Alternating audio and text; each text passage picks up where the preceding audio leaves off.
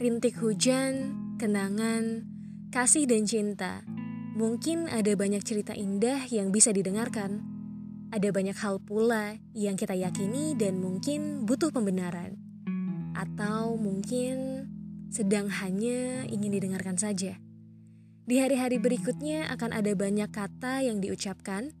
Akan ada banyak cerita, suka, duka, hal-hal inspiratif dan menarik yang yuk sama-sama kita temukan sebagai kata-kata indah untuk dibagikan di Kata Dian.